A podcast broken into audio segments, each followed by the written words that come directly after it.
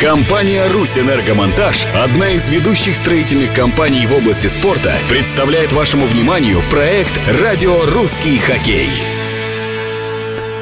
Вновь я приветствую всех любителей русского хоккея. Вы слушаете радио «Русский хоккей», радио, посвященное нашему с вами любимому виду спорта. Разговоры об Энди продолжаются. В студии Александр Беляев. В межсезонье, но и тем не менее в межсезонье в Российской Суперлиге происходят интересные события. В основном это новости, связанные с переходами, с подготовкой команд. Вот, собственно, этому мы и посвящаем ближайшие наши несколько эфиров. И сегодня гостем нашей студии будет главный тренер хоккейного клуба «Зоркий» Вячеслав Евгеньевич Манкос. Уже совсем скоро он выйдет на связь с нами. А пока же вначале мы благодарим нашего генерального спонсора, компанию «Русьэнергомонтаж», собственно, благодаря которой выходит в свет радиостанция «Русский хоккей». «Русьэнергомонтаж». Мы знаем все о спортивных технологиях и сооружениях. «Русьэнергомонтаж» — это строительство ледовых катков, техническое оснащение спортивных сооружений, мобильные ледовые поля. «Русьэнергомонтаж» — большая ледовая арена и санно-бобслейная трасса в Сочи. Это крупнейший в России стадион для русского хоккея в Хабаровске. Это высокогорный спортивный комплекс «Медео» и десятки других спортивных объектов в России и странах СНГ.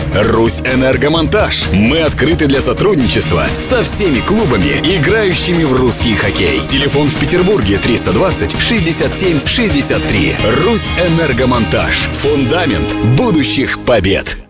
Радио «Русский хоккей». Ну и вот, друзья, собственно говоря, начинается наш эфир уже полноценно. Присоединяется к нам Вячеслав Евгеньевич Манкос, главный тренер «Зоркого». Здравствуйте, Вячеслав Евгеньевич, рад вас приветствовать. Здравствуйте, рад всех тоже приветствовать. Да, большое вам спасибо, что вы согласились на это интервью. Оно у нас таким экстренным, но тем не менее не менее интересным, вот так вот. Вячеслав Евгеньевич, первое, что хочется спросить, наверное, уже итоги-то сезона подводить, что их подводить, уже сколько времени-то прошло. И все-таки мне интересно ваше мнение, потому что, может быть, где-то кто-то чего-то не слышал. Как сами оцениваете прошедший сезон, уже вот так по истечению нескольких месяцев, и что думаете, как для команды он сложился? Да, вы знаете, сезон, я считаю, все равно крайне он очень удачный получился у команды. Я уже не первый раз, наверное, это повторяюсь. То, что я на самом деле очень благодарен ребятам. Они выдали очень интересный сезон, и очень много радостных и побед было, и много событий. Сезон сложный, множество, количество у нас там и травмы всего, но все равно я считаю, что это один из лучших сезонов вот за последние, многие годы, так скажем. Победа в Кубке мира, наверное, стала самым главным событием, или я ошибаюсь? Вы знаете, победа в Кубке мира, конечно, она забирает огромное количество эмоций. Это, наверное, один из самых таких важных трофеев, да, если не брать чемпионат России, то, конечно, это 22 года Зоркий не мог выиграть его, и стремился, и многие годы ездил туда, но все-таки вот... Я очень рад, что это у нас получилось. Давайте теперь поговорим о том, что сейчас в команде происходит. Насколько я понимаю, правильно, сейчас у всех команд нашей Суперлиги отпуск, у большинства игроков и у тренеров тоже. Так ли это? Что сейчас вот в Зорком в межсезонье происходит? Вы знаете, у нас пора выборов. И то, что происходит в Красногорске сейчас, пока не так, чтобы радует. Потому что сложность, смена в нашем регионе фактически в течение одного года, да даже не года, а полугода, 3 губернаторов, я думаю, что это не могло не сказаться на спорте в Московской области. И, конечно же, он сейчас переживает не самые лучшие времена. С учетом того, что грядет в сентябре выборы, очередные выборы, то команда, конечно, сейчас в очень...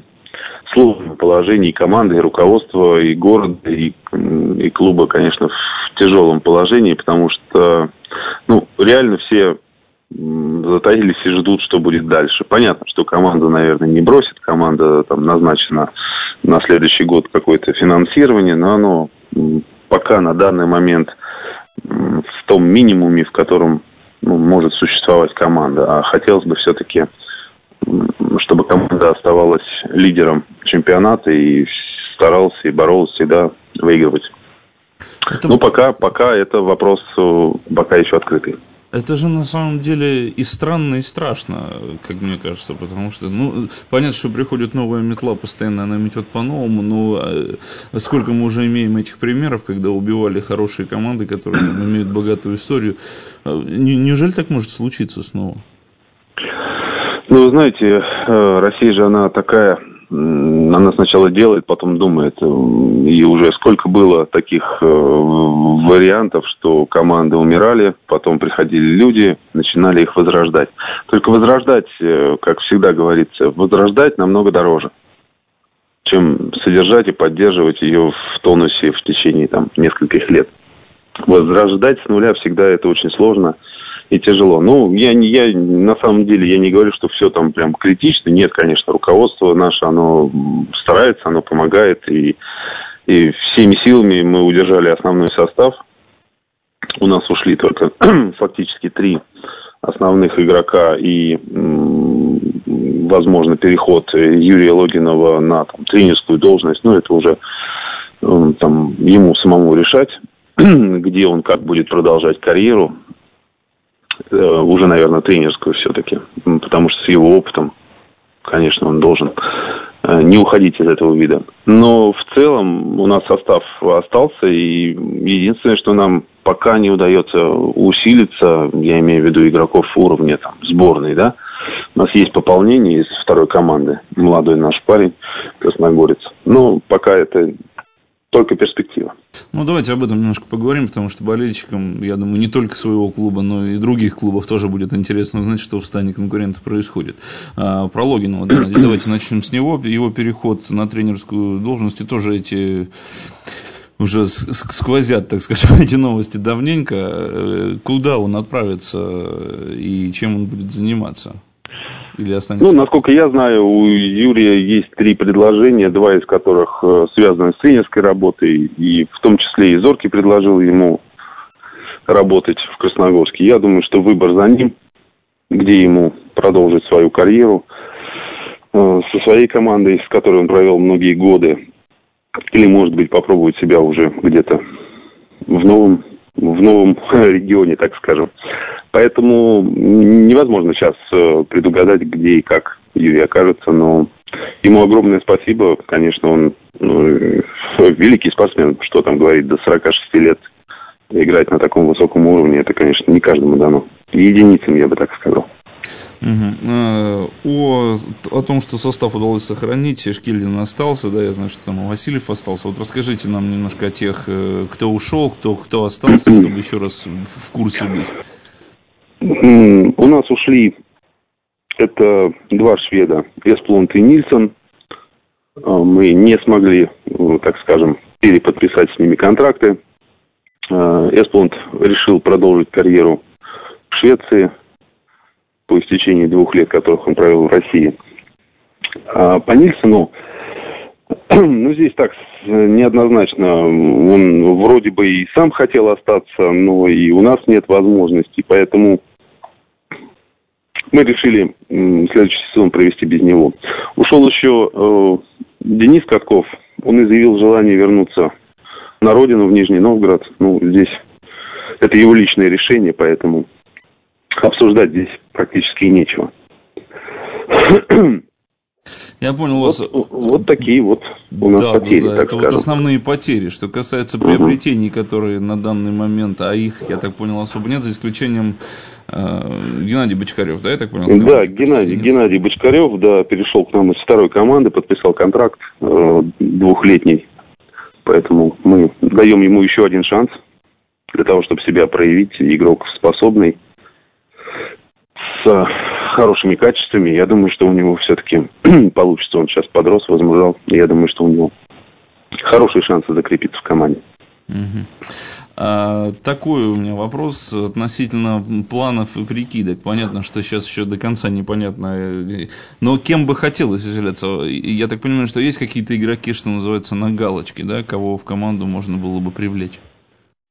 Есть, но, конечно, я о них рассказывать не буду. Зачем? Это же Общие радио, общедоступные, поэтому... Да, ну понятно, что это секрет. Вы знаете, рынок хоккея с мячом не избалован игроками высокого уровня, поэтому, конечно, хотелось бы пригласить, но все это будет зависеть от того, как у нас дальше будет развиваться именно с руководством, с нашими учредителями. То есть, насколько они дадут добро на тех или иных игроков, потому что игроки стоят недешево, и, соответственно, здесь нам нужно подбивать бюджет. Вообще в этом плане... Ну, рынок трансферный заканчивается 31 декабря, поэтому у нас времени еще предостаточно. Ну да, здесь в этом плане, конечно, полегче, чем в футболе. Я бы вот насчет этого, кстати, в общих чертах хотел спросить. А вот эта миграция игроков, она, может быть, ее как-то следует немного стабилизировать, кстати, этот вопрос. Может быть, это продолжать не до 31 декабря, а как раз-таки как-то устаканивать в какие-то рамки? Или нет? Или это не мешает процессу формирования команды? Да нет, на самом деле, совершенно не мешает. Я еще раз говорю, хоккей с мячом весьма закрытый вид спорта, и не такой распространенный в качестве детских школ и игроков высокого уровня. Поэтому закрывать окно, это значит обрезать самим себе возможности приобрести хорошего игрока. Хотя хорошие игроки обычно уже редко уходят, особенно в течение сезона. Встречный вопрос, Вячеслав Евгеньевич, сразу из ваших же слов. Рынок не так развит у нас спортивные школы. Почему, как думаете?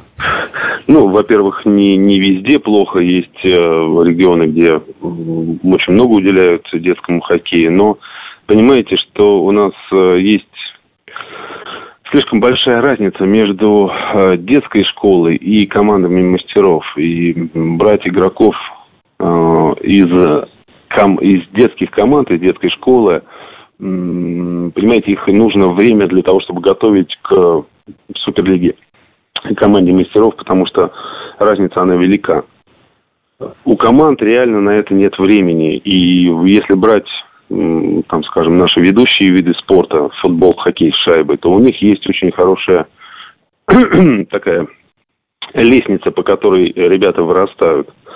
У нас есть, наша федерация, я знаю, работает очень много в этом направлении, и создана молодежная лига как раз именно для того, чтобы хоть как-то дать возможность еще одну дополнительную ступень для молодых одаренных ребят, которые, ну так скажем, готовятся к большому спорту.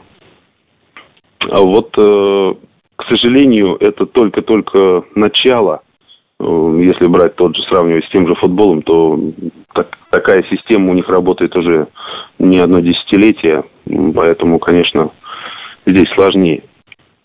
Только я считаю поэтому, потому что есть молодые одаренные ребята, но прыгнуть выше своей головы, конечно, это нереально, тем более там, в 17-18 лет. То дается только единицам.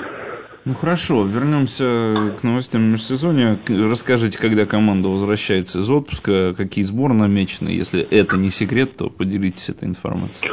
Да нет, конечно. У нас с середины июля мы собираемся на, так скажем, на базовый этап.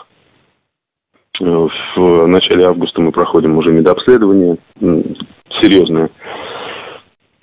После чего мы включаемся в работу, в такую в полноценную беговую, предсезонную. Далее, конечно, у нас немножко планы поменялись. Если мы раньше в августе ездили на большой лед, то сейчас мы немножко растянем нашу подготовку и отказались от августовского сбора в Швеции на большом льду.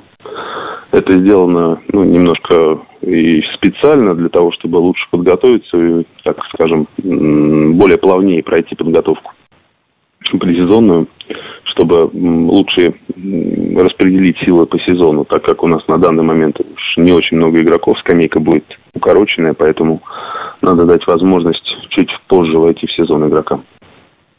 Во-вторых, у нас запланирован сбор сборной в августе.